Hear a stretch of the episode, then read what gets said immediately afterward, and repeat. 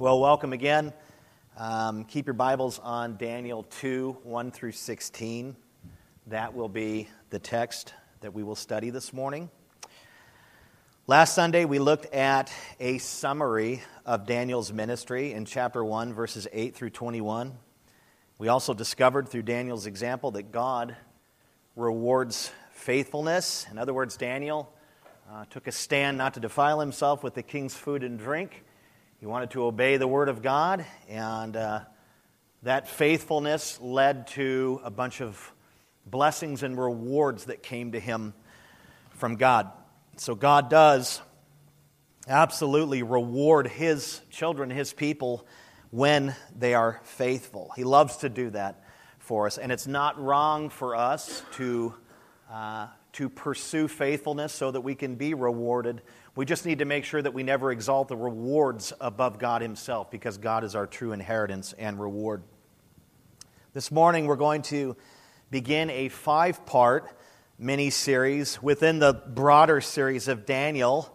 This mini series is based in chapter 2, and I'm calling it Dreams, Death, and Deliverance. You might say that in your bulletin. Uh, the series will go as follows Week 1, which would be today, we're going to look at the predicament. That's 1 through 16. Uh, week 2, we're going to look at the prayer. That's 17 through 23. Week 3, the plan. That's 24 through 30. Week 4, the prediction. That's 31 through 45. And then we'll wrap it up on week 5. We're going to look at the promotion. And that's verses 46 through 49. That's the, end of, that's the entire chapter right there, if you will. So, again, this morning, we're going to look at the predicament which absolutely has to do with dreams, death, and deliverance. Has anyone actually read this entire chapter? Is this like a fascinating story? I mean, it's just incredible. Uh, to think that this is a literal historical event in an ancient kingdom is just mind boggling, and it is.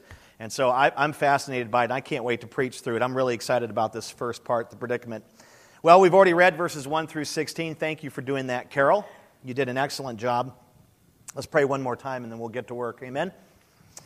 Father, uh, we just pray that um, we asked earlier for the Holy Spirit, uh, that we've invited him here and we know that he's here. And uh, we pray that his ministry would be powerful and effective in our lives and our hearts.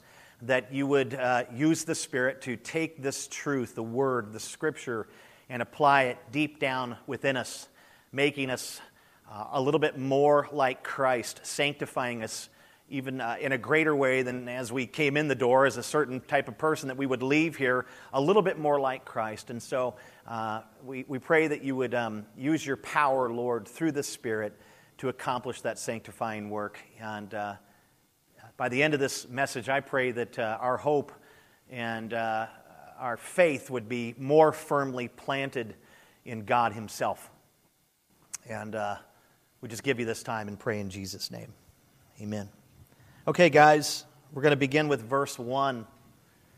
I'll read it again.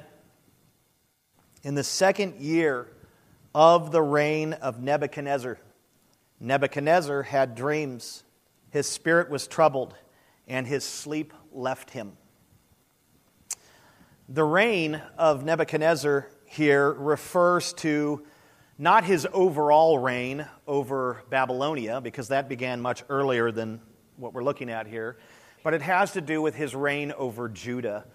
Uh, you remember in chapter 1, we read how in 605 BC he marched into Jerusalem and, uh, and besieged the city and conquered the city. And Jerusalem is in the region of Judah, and so all of Judah and Jerusalem became subject to him. So this second year has to do with his second year reigning over Judah, over God's people, if you will.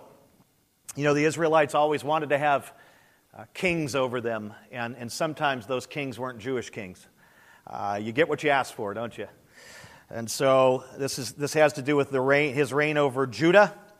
Uh, the second year probably refers to sometime in 602 BC, uh, after, sometime after uh, Daniel and his buddies uh, completed their re education or reassignment classes. You remember we looked at that in chapter 1?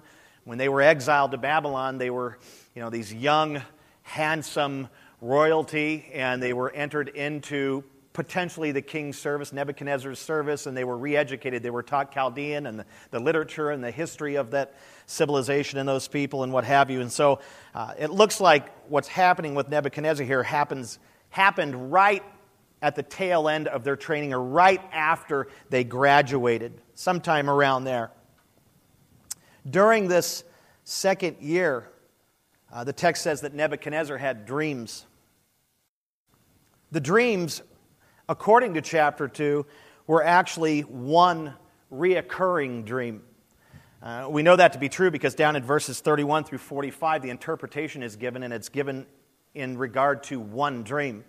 So, dreams is plural, but what it actually means is that it was, you know, a dream that he kept dreaming.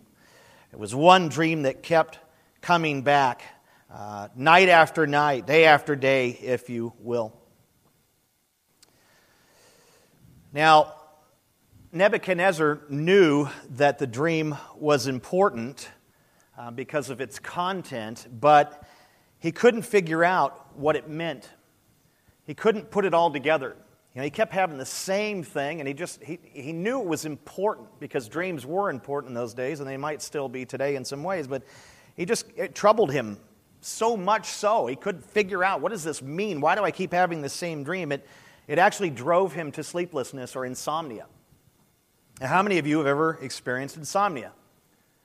How many of you have ever experienced insomnia for more than one night? How many of you have experienced it for like weeks? Is that not like the most miserable thing in the world? I mean, one night of it, I'm like, Lord, take me home. Right? It's just, I can't even handle it. It's just, it's like one of the, it's in my top 10 most loathed things.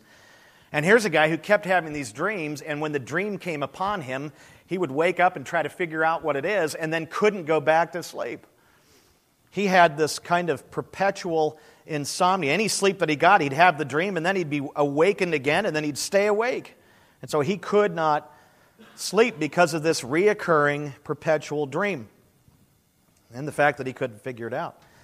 In the ancient world, uh, such dreams were thought to be shadows of what lay ahead or of future events. It's the way that people back in those days viewed dreams. If you had this particular dream, it might have something to do with the future. It might be prophetic in a sense, uh, fortune telling or future telling, if you will, in some kind of regard. The interpretation of dreams was therefore important. Uh, in order that you know a king or whoever had it might be able to take whatever steps need to be taken to be able to counter what's going to happen and what they envision through the dream. Maybe to, you know, if, if you had a dream about some kind of an event that's coming, then you would, you know, take these precautions. You'd have the dream, you'd understand it, and you'd take these precautionary measures to counter the, you know, those events or what have you. Or at least to be ready for them. Uh, think of Pharaoh and Joseph in Genesis 41. There's a great example of how this worked. Pharaoh had a dream that he didn't understand, he couldn't figure it out. It, it was a perpetual, ongoing dream, and it had the same effect on him that it had on Neb- a dream had on Nebuchadnezzar here. And what happens? God gave Joseph the interpretation, and then he gave it to Pharaoh, and Pharaoh was able to store up grain, and because the dream had to do with a massive, it had, a, had to do with seven years of surplus and then seven years of terrible drought and famine. And what was he able to do once he got the interpretation? He was able to store up grain and ultimately preserve the Egyptians. And I would say, uh, incredibly important, he was able to um, uphold or sustain the remnant of Israel, which was in Egypt at that time. Now, that's a great example of a dream that has some kind of a future impact, and then you understanding it and you preparing for it. And so that's why Nebuchadnezzar, you know, he, he, kept having this dream. He couldn't figure it out. And he was very, very worried and anxious and concerned about the implications. If I can't understand it, how can I prepare for something that's coming?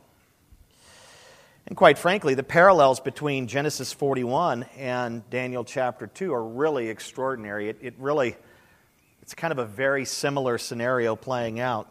Both deal with dreams and and death, the potential for death, and deliverance. It's almost like a mimic story in a different context with a few different facets. Uh, let's look at verse 2. Then the king commanded the magicians, or that the magicians, the enchanters, the sorcerers, and the Chaldeans be summoned to tell the king his dream. So they came in and stood before the king.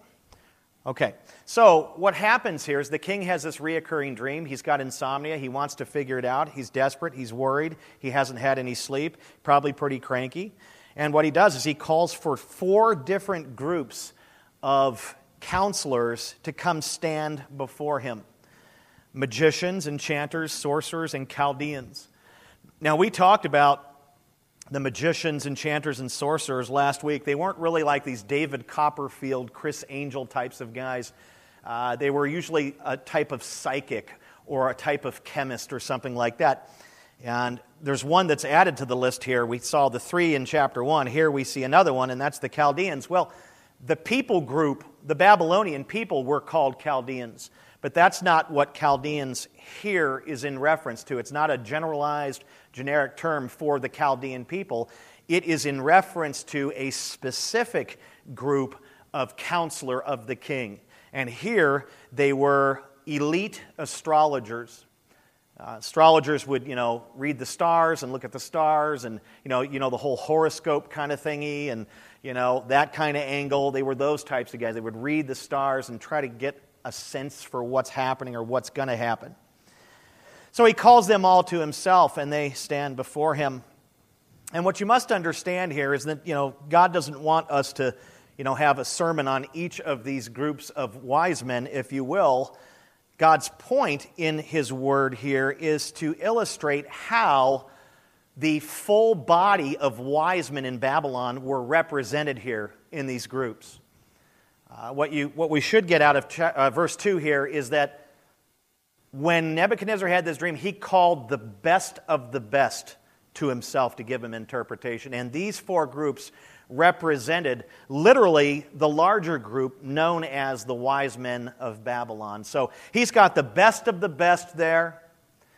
And why, why, why does Daniel, why does God include this point here? Because as we're going to see, the best of the best in terms of human wisdom and human giftedness could not interpret, and that the wisdom of these wise men pales in comparison to the wisdom of God, as we will see later on in the chapter when God gives the interpretation. And so it's like, man, he brought out the best of the best, but they were nothing. They couldn't even figure it out. That's the point here. So he's got these guys standing before him. They're the best of the best. Each one does a different thing. They're all servants of the king. Now look at verses 3 and 4. And the king said to them, I had a dream. And that just reminds me of Martin Luther King. Every time I read that, I had a dream. I had a dream. And then he says this My spirit, that's the center of who he is, my whole person, if you will, and my spirit is troubled to know the dream. And then in verse 4, the Chaldeans, the you know, expert astrologers, said to the king in Aramaic, that's another language. Uh, they probably would have been speaking Chaldean at the time, but they spoke to him in Aramaic. O king, live forever! Exclamation point, right? O king, live forever! Tell your servants the dream, and we will show the interpretation. Basically, what they said was, We're here to serve you. Uh, Nebuchadnezzar told them that he had had a dream that he just could not understand, that it, to the point where it troubled him. He lost, you know, he lost the sleep. His spirit was troubled and he just couldn't handle it. And it was the Chaldeans who stepped forward first. It was the elite astrologers, and it says they spoke to him in Aramaic. Uh, this is significant for a number of reasons. Uh, the use of the Aramaic here. Uh, the eminent Hebrew scholar Samuel Driver, he was an Englishman, he believed that although Aramaic was the universal language at that time, sort of like English is throughout the world in a way, uh, Aramaic might have been the general language of the peoples in that community. It was not, he believed, it was not commonly used in Babylon. So Aramaic was popular in the surrounding countries and nations, but in parts of Babylon, or at least in the city of Babylon, where Nebuchadnezzar's palace was, it was not the language of that city. Uh, the language of the city was Chaldee, which is the language of the Chaldeans, which is the very language that Daniel and his buddies were taught. Another word for that language is Syriac, if you've ever heard of that. That was the primary language in Babylon. So it's interesting that, that these guys used a language with the king that the king was familiar with, that he knew. Because Nebuchadnezzar, if you look at Daniel, you'll know that he speaks Hebrew, you'll know that he speaks Chaldee, and you'll know that he speaks Aramaic. But it's interesting that this particular group chose the language that wasn't common. And I think, according to uh, Driver's estimation, the reason why they did that was because they wanted to keep their conversation with the king between them and the king. They didn't want the other guys around them, the other wise men, the other experts, to know what they were talking about with the king because they imagined that these other groups and these other guys did not speak or write in Aramaic. And, and it could be, if this is true, it could be the reason why they were doing this is because they were trying to mask their ignorance. You know, they didn't want others to hear their conversation because if they, if, if they could not meet the king's wishes, then they would look like buffoons. They would look like fools. I think that's probably why they used that language. And, you know, I've thought about the time, I wish Carl was here to hear this, and maybe he'll go back and listen. I don't know. But I remember uh, when I worked at the uh, stereo shop with him, and, uh, you know, I did that on and off for many, many years. And uh, you'd be at the counter, you know, doing your job, and I was a salesperson, you know, and, and we would have Hispanic or Mexican customers come in, and you know, and they would sometimes come in by themselves, or there would be pairs or groups. You know, and I remember a lot of times we'd have a couple of guys, you know, or something would come through the door, and then door would ring, ding dong, you know, and they'd come in, and I'd be at the counter, and they'd walk up, and they'd be smiling or whatever, and they'd be looking for something in particular, and you know, I'd, I'd be, you know, discussing their car and the equipment with both of them in English. Both would be interacting you know, and oh yeah, you, you like this, and oh you want two 12s, or you want an amplifier, yeah, I want this, you know, and you'd have all this. And, and then something weird would happen. It was a weird phenomenon. They would walk away from me, come together, and start speaking to each other in Spanish. And sometimes I'd hear pendejo in there, which means stupid, and gringo. stupid white guy, you know, and, and then at that point I knew the sale was trashed. Uh, but it was just, it was like they wanted to interact with me, but when they went to interact with each other, they did not want me to know what they were talking about. And they did this all the time. And I remember Carl, Carl would be sitting there, he'd be talking, they'd turn around and go walk over, and they'd be, they'd be doing their thing. And Carl would be like, he'd just be frustrated because he knew that they were conspiring or something, you know? And, uh, and I think in a similar way, that's what was playing out here, you know? We're talking to the king, but we really don't want you bozos to know what we're talking about over here. So they were trying to cloak or hide their conversation. I think that's what was going on. And, and, and also, I think this is uh, probably even more important that verse 2a, which is what we're looking at, is the actual transition point from Hebrew to Aramaic in the book. Uh, you might recall several weeks ago, I told you how the book of Daniel was written in both Hebrew and Aramaic. In 4a, that's the transition point. So, chapter 2, 4a, that's where he switches to Aramaic. Like right when the Chaldeans start speaking Aramaic, Daniel switches to Aramaic and runs all the way up into the latter part of chapter 7. So, I think that's interesting. What did the Chaldeans actually say to the king? Well, the first thing they said was, O king, live forever. Uh, this is like saying, Long live the king. And you've probably heard of that expression. Long live the king. It's the same thing. This was a common greeting with kings in that day. You know, a, a king's subjects would, would wish him a long and prosperous life. And that is what the Chaldeans did here. Uh, and they also asked the king to describe his dream so they could give the interpretation. So he calls them in and wants them to give the interpretation. They say, Hey, we pray that you live forever. We want you to live forever. You're the greatest king ever. They're paying a little lip service here, you know. And then they say, Okay, well, all you got to do is tell us, give us an idea of what it is. Tell us about the dream, and we'll definitely give you the interpretation. Now look at 5 and 6. The king answered and said to the Chaldeans, the expert astrologers. The word from me is firm. If you do not make known to me the dream and its interpretation, you shall be torn limb from limb, and your houses shall be laid in ruins. But if you show the dream and its interpretation, you shall receive from me gifts and rewards in great honor. Therefore, show me the dream and its interpretation. Okay, so rather than describing his dream so that they could interpret it, he laid down a challenge that would result in either disaster or delight. Right? Now, I'm, I'm, I know for a fact that the Chaldeans were not anticipating this kind of response. They thought he would explain the dream and then that they would give him the interpretation. But instead, he says, I'm not going to tell you what the dream is. I want you to tell me what I dreamed, and I want you to tell me its meaning. They were not expecting that. I mean, this, this is like, right now, they're trapped. Uh, this, is, this is terrible for them.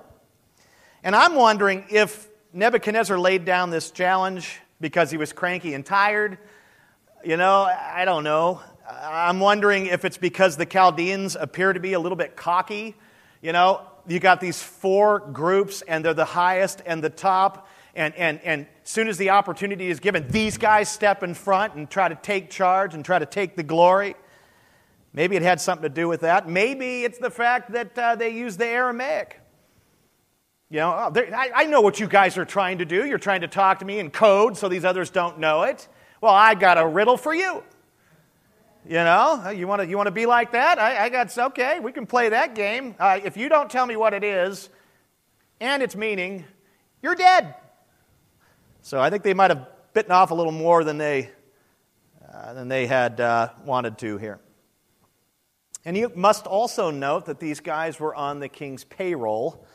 Okay, these weren't groups that you know they, these these weren't uh, you know charitable organizations you know, that, that got donations. These guys were paid astrologers, paid servants of the king. They ate from his table. I mean, they were the top servants, so they got paid well. And so, in, in some sense, the king wants his money's worth. I've brought the best here.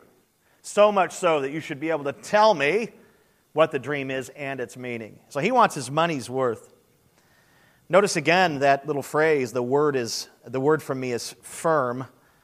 This was Nebuchadnezzar's way of saying, There will be no negotiation, there will be no way out of this. This is my challenge to you, and it is my final word or ruling. So, what Nebuchadnezzar is warning them and saying, I'm not going to let you get out of this. This is the game, and you're going to play it. And the challenge was obviously twofold. First, they had to describe the dream without any assistance pull it right out of midair. The king basically said, I had a dream and I want you to tell me what it was about. Second, they had to decipher the dream or give its meaning. That would be interpretation. And if they failed, they would experience total and absolute disaster. You shall be torn limb from limb, and your houses shall be laid in ruins. Translation I will violently kill you, and I will destroy your homes. But if they succeeded, if they were able to describe the dream and decipher the dream, they would experience total and absolute delight. You shall receive from me gifts and rewards and great honor. Translation I will give you wealth and fame. Now, if the punishment was as extreme as death and having their homes destroyed, then we must know that the reward was as extreme. These guys would have been rewarded, they would have been just filthy rich and probably had palaces of their own. Now, look at seven. What a challenge, huh? I'm wondering if at this point they're saying, I told you we shouldn't have stepped forward first. You dummy, you know? And so he told him, he laid down the challenge, and then this is how they respond in verse 7. They answered a second time and said, Let the king, these guys are great, let the king tell his servants the dream, and we will show its interpretation. Okay, so the Chaldeans knew they were in big trouble, and so they, it looks like here they tried to play dumb. Like they didn't understand the king's words, and so they proceeded to ask him again to describe the dream so they could give the interpretation. They're acting like they didn't hear him. Okay, let's go back to what we're supposed to be doing. You got to tell us what the dream was about, and we'll tell you what it means. That's what they did. Like they didn't even hear his warning or anything. And what was actually happening here is this was just a stall tactic. This was just to buy them time. I think they believed, you know, if we just play dumb and drag this out, maybe the king will relent. Maybe he'll turn his anger and wrath or whatever it is that's going on here. If we just give him a moment, maybe he'll chill out. So let's just keep hitting him with that question. Tell us and we'll do it. Tell us and we'll do it. And how did uh, old Nebi respond to them? Look at 8 and 9, 8 and 9a. The king answered and said, I know with certainty that you are trying to gain time. because you see that the word from me is firm. If you do not make the dream known to me, there is but one sentence for you. So Nebuchadnezzar saw right through their little stall scheme. He knew what they were up to, he knew they were stalling, and he continued to warn them. A little paraphrase of 9a would be You better do what I told you to do, or you and your families are dead. You and your houses are destroyed. And you think about that, the implications of destroying their homes. Would that not mean that their families, too, if they had them, would be destroyed? Of course. So this was like their death, the death of their families, and the destruction of their homes. Now, I didn't mention it earlier, uh, but the phrase, Your houses shall be laid in ruins, has to do with turning their homes into dung heaps. Okay, that would be a place or the places where people discard their dung and their animals' dung. Poop. Poop piles, if you will. And, and, and why would you do something like this? Well, you just think about it. This, would that not be a disgrace to, to be killed because of your incompetence with the king, to have your house destroyed, and then to have a bunch of poop stacked up on top of your ruins? That is the ultimate way to, to disgrace for a very long period of time until at least your neighbors can't handle the stench and sight any longer. That's the ultimate way to, dis- to disgrace those who were incompetent and those who failed to serve the king rightly. And so it wasn't just that they would be killed, maybe their families would be killed, and that their houses would be bulldozed, it was that their houses would be turned into dung heaps. Now, this is, uh, this is a practice that Gentile, non Jewish uh, civilizations or cultures would do. The Jews would not do something like this. You couldn't have excrement and stuff like that within the camp or any of that. It had to be taken out of the camp. If you've ever read about the tabernacle and that whole, you know, the community of Israel during that time. So this was a, a Gentile thing. But I think it's absolutely disgusting. And uh, what a threat that would be. 9b, you have agreed. Nebuchadnezzar is still telling him, look, if you don't do it, there's one sentence. 9b continues, You have agreed to speak lying and corrupt words before me till the times change. Therefore, tell me the dream, and I shall show you, uh, and, and I shall know that you can show me its interpretation. So here we see some paranoia. Uh, Nebuchadnezzar became somewhat paranoid. He thought that the Chaldeans were, you know, fakers and that they were trying to conspire against him, that they were just trying to pay him lip service, that they were just trying to stall. Literally until, and they wanted, it was like they wanted to stay in this mode of deceiving the king and making the king feel and think that they were legit in their offices. And it, you get the idea from 9b that they wanted to do that throughout the duration of his reign until the next king came along. Uh, you know, you're just trying to feed me a bunch of bull while I reign until I'm not reigning any longer and my, you know, successor comes. That's what he says to them. Pretty crazy. And he, and he lays out the final warning, if you will. Paraphrase, he says, Convince me that you are legitimate, that you are not trying to deceive me, that you know what the heck you're doing. Convince me that I'm paying you and you're worth the money by telling me the dream. If you can do that, then I, I'll know that you can give me the interpretation. So that's kind of his final warning. Verses 10 and 11. The Chaldeans, the expert astrologers, answered the king and said, Now, this is a little bold. There is not a man on earth who can meet the king's demand. There's not a person, there's not a man on earth who can meet your demand. For no great and powerful king has asked such a thing of any magician or enchanter or Chaldean. The thing that the king asks is difficult, and no one can show it to the king except the gods, whose dwelling is not with flesh. You see, the Chaldeans were horrified at the king's unreasonable demand. They could not meet it, for they were diviners and not prophets. That is, they sought to discern patterns in events and dreams that foreshadowed the future, but they claimed no direct access to the mind of the gods. Such a demand was too difficult according to their theology. The Babylonian gods, you know, you had uh, Marduk and these other gods that they worshiped. Of course, they were fake gods and idols, but uh, they were not known to their own people to reveal future plans and prophecy and these sorts of things.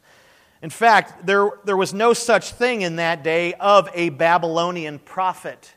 See, a prophet is one who can tell the future and do the thing that the king is asking for. But Babylon didn't have prophets because the gods, the false gods in Babylon, never gave clues as to what's going to happen in the future. I mean, they were deaf, dumb, blind idols made of stone in these things. And so these guys are saying, what you're asking for is not in our wheelhouse.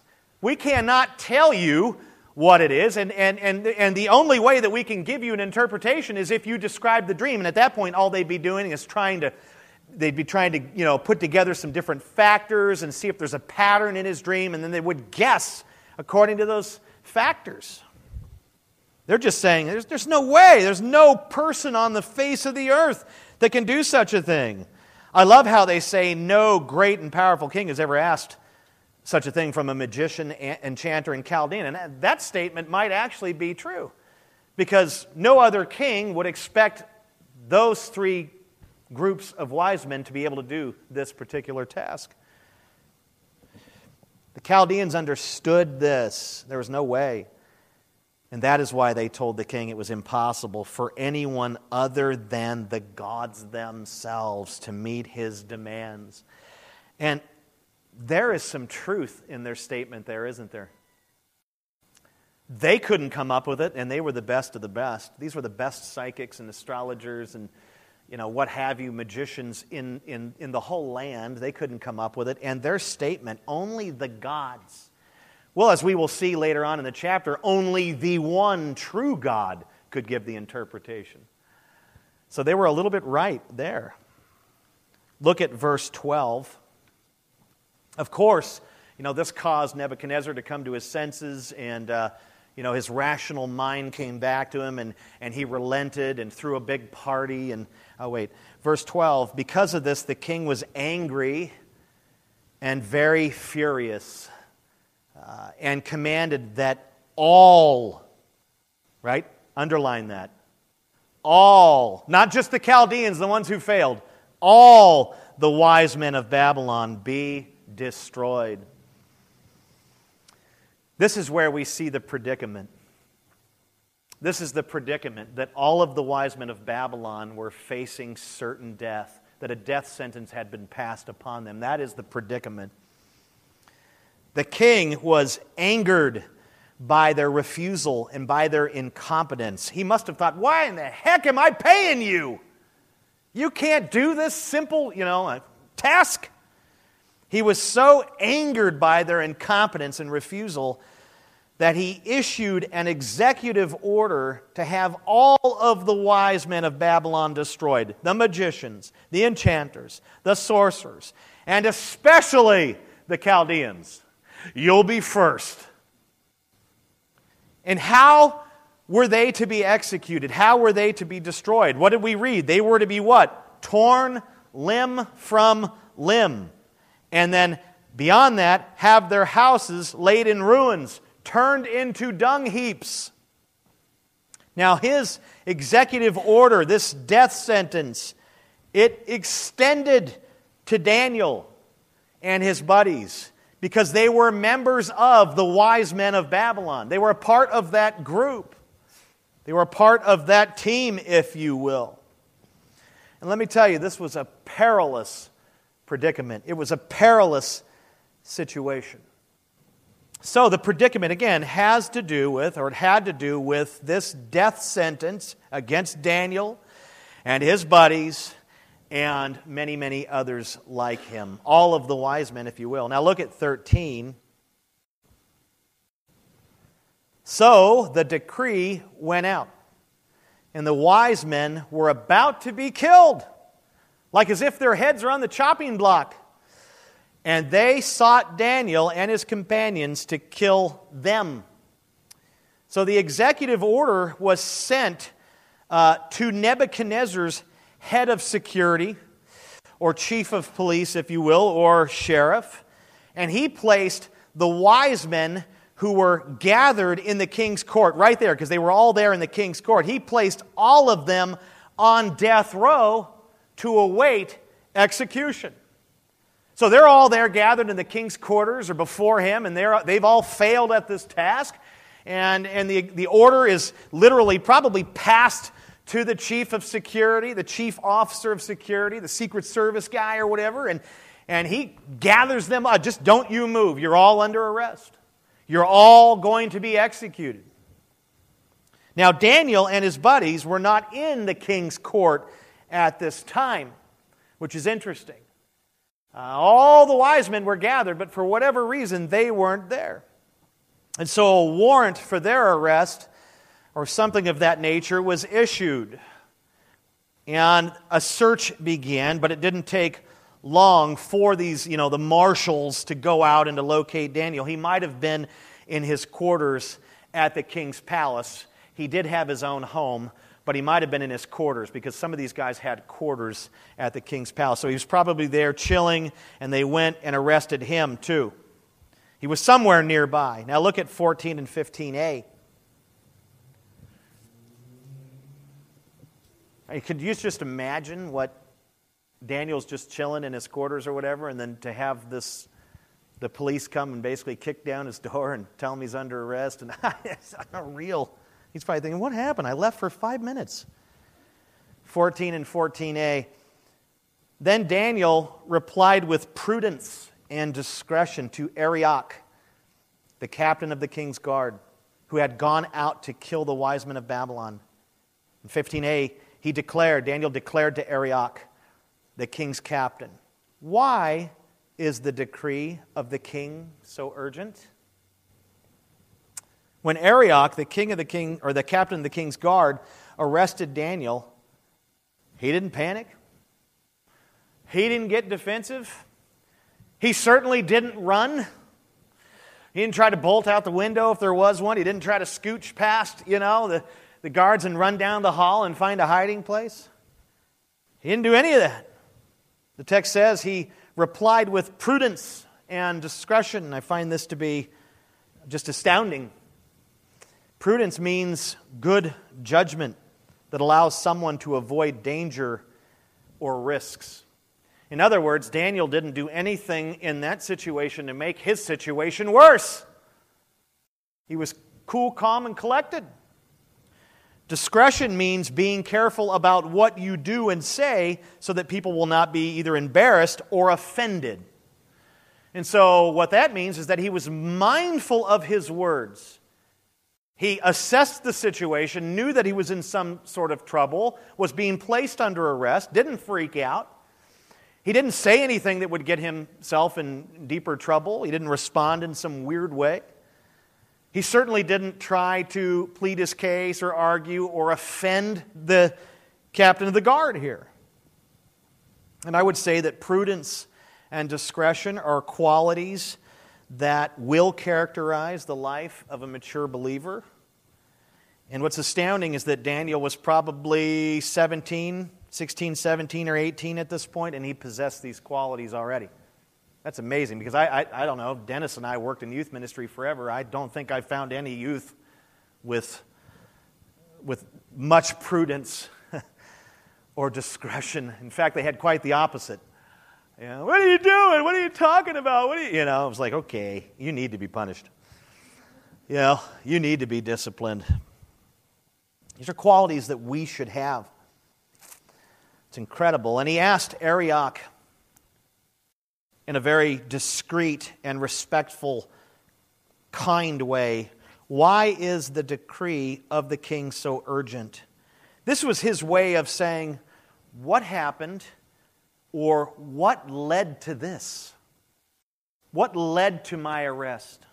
Why, are, why is this so expedited? Why are, why are you so quick to arrest me and these others? And he's just, and he's not, he's not, you know, he's not being sarcastic or any of that. He's, he's very serious. What, why? Why the hurry? What's going on here? Now look at 15b. Then Arioch made the matter known to Daniel. Now, this is also astounding to me. Have you ever noticed how arresting officers usually say very little at the time of arrest? I see this all the time on cops. Not that cops is the litmus test for all police and how it works, but you know, it, it just seems like cops are like pre programmed to, to go and make an arrest, and they don't do a lot of talking. You know? They usually state the charges. You are under arrest for this or that. And then what do they do? They read the Miranda rights. You have the right to remain silent. You have the right to an attorney, blah, blah, blah, blah, blah. That's about it, right? It's usually the suspect who's, you know, ah, and the cop's like, he's like the Terminator. Just silent, stoic. No, you're going to jail. You know, what, about? No, you're going to jail. I mean, that's, they're just, that's it. They just, they're minimalists. They're not there to discuss and to talk about and to explain all the facets of why, the who, what, where, and why of the arrest or any of that. It's not the way they function. It's not the way they do it at all. They say what needs to be said and they leave it at that. But that is not what we see happening in 15b. Arioch listened to Daniel's question, okay? Why? Is this so rushed and hurried? What's going on here? He listened to Daniel say that. And not only that, he answered Daniel's question in detail. It says, Then Arioch made the matter known to Daniel. He told Daniel exactly what went down between the Chaldeans and the king. Well, they couldn't describe and decipher his dream, and you know, Nebuchadnezzar's a little bit of a hothead. He got really ticked off to the point of being infuriated, and he said, Destroy them all! And then he signed a document, put his ring stamp on it, and that's why I'm here. I mean, he told him. You just don't see this with police. And this is fantastic that, that Arioch did this for Daniel. Daniel then asked Arioch if he could speak with Nebuchadnezzar. Now, this is something that never happens either. You know, you get arrested, you don't. Can I go talk to the judge? Uh, at, you know, when you're arraigned in 72 hours. You know, you don't get to go talk. You don't get to go talk to the judge. You don't get to go talk to the king. He asks, "Can I? Okay, I understand what you're saying. Can I speak with Nebuchadnezzar?" That's what he asks for. Look at 16. And Daniel went in. That's into the king's presence, into his chambers, and requested the king to appoint him a time that he might show the interpretation to the king. Okay, so what we see here is that Arioch obliged Daniel he said, Yes, you can see the king. Yes, you can speak to the king. And he not only said, Yes, you can do that, I will bring you into his presence, into his chambers right now. He takes him from wherever he was and he delivers him right into the king's chambers. Daniel approaches the throne reverently, as you would, you know, head bowed, total respect. Walks up, and then he asks the king, not a secretary, not an administrative assistant or anyone else, he says, can I get a time where I can return and come back and, uh, you know, put me on your calendar where I can come back and tell you the, the dream and its interpretation? That's what he asked for. Give me a date and time, and I will come back and I will tell you what the Chaldeans weren't able to tell you. I will tell you what you want to know. That's what he asks for. Basically, what Daniel did was he asked for a stay of execution. Did he not? He did. This was a stay of execution in which only a governor can grant. He comes in and says, Hey, I'll give you the answer. Give me a little bit of time. That's a, and the, you know, if the king agrees, that's a stay of execution. Okay, I'm not going to kill all of you right now, but I'm going to if you can't deliver. What was Daniel asking for? He was asking for a little bit of time that he might be able to seek his God for the answer. Seek his God for the interpretation, the dream and its interpretation. And I would just say this was a, was a bold move. Why? Because the king was angry, he was furious. But I do believe, too, that the king wanted relief. I mean, think about it. If the Chaldeans couldn't deliver, if no one could deliver the dream and its interpretation, then he would likely keep having it and probably never sleep again. And his kingdom would be in jeopardy because it might have implications. The dream might have implications. So, what happened? Did Nebuchadnezzar say, okay, no problem, you do that, come back on September 21st? Whatever? We don't know, do we? Well, certainly we do. If you just look right to the next verse in 17, we see that Nebuchadnezzar granted Daniel's request because it says Daniel went to his house. And we'll look at that next week. What we see here in verses 15b and 16 are more examples of God's favor toward Daniel. Uh, the first example was in back in chapter 1 verse 9 with the chief eunuch uh, god caused his name was ashpenaz to show favor that's kindness toward daniel by listening to him by conversing with him and by granting his request not to eat the king's food or drink god did the same thing here through arioch and nebuchadnezzar god's favor was on daniel's life causing others around Daniel to show kindness and to pay attention and to listen and to even take his advice. Pretty amazing. I think it's extraordinary that God gave Daniel favor in the eyes of Babylon's top officials, right? The chief eunuch, the chief of the guard so far, and even Nebuchadnezzar, because Nebuchadnezzar did not have to grant his request. He didn't even have to grant him an audience. And why did God give Daniel favor in the eyes of Babylon's top officials? It's because he was preparing to do a grand and extraordinary and glorifying work through Daniel and his buddies. Closing, what sort of practical application can we take away from this text? I would say don't get distracted during these difficult times The fact is, is that Nebuchadnezzar is like many leaders in our country today, politicians and so on. Like him, they are godless, ignorant, unstable, irrational, angry, threatening, immoral, lawless, and even murderous in some ways, if you consider abortion and these things. You know, like Nebuchadnezzar, uh, politi- politicians in our country today, and you know, they think they are sovereign. they think they're in control. They think they have all the power, you know. I'm the king of America, you know. They have that kind of arrogance about them that Nebuchadnezzar had. Fact is, as our text shows us that this is untrue. It shows us that that elected officials or appointed officials or earthly officials, no matter who or they are, or what type they are, it shows that they are not sovereign. It shows that they are not ultimately in control, and it shows that they are not ultimately powerful. Nebuchadnezzar was making moves. No doubt he was doing what he wanted. He was ruling his kingdom in accordance with his wisdom and knowledge. He was doing exactly what was in his heart exercising His will. I'll kill who I want to kill. I'll destroy whatever homes I want to destroy. I'll enact whatever programs and policy I want. He was doing that. But even though he was working and making moves, God was the one holding the strings. Not in a puppet way, but God was at work behind the scenes. You just think about this for a moment. You think about the sovereignty of God in this story in the first 16 verses. God was the one who gave Nebuchadnezzar the dream in the first place. didn't originate with Nebuchadnezzar.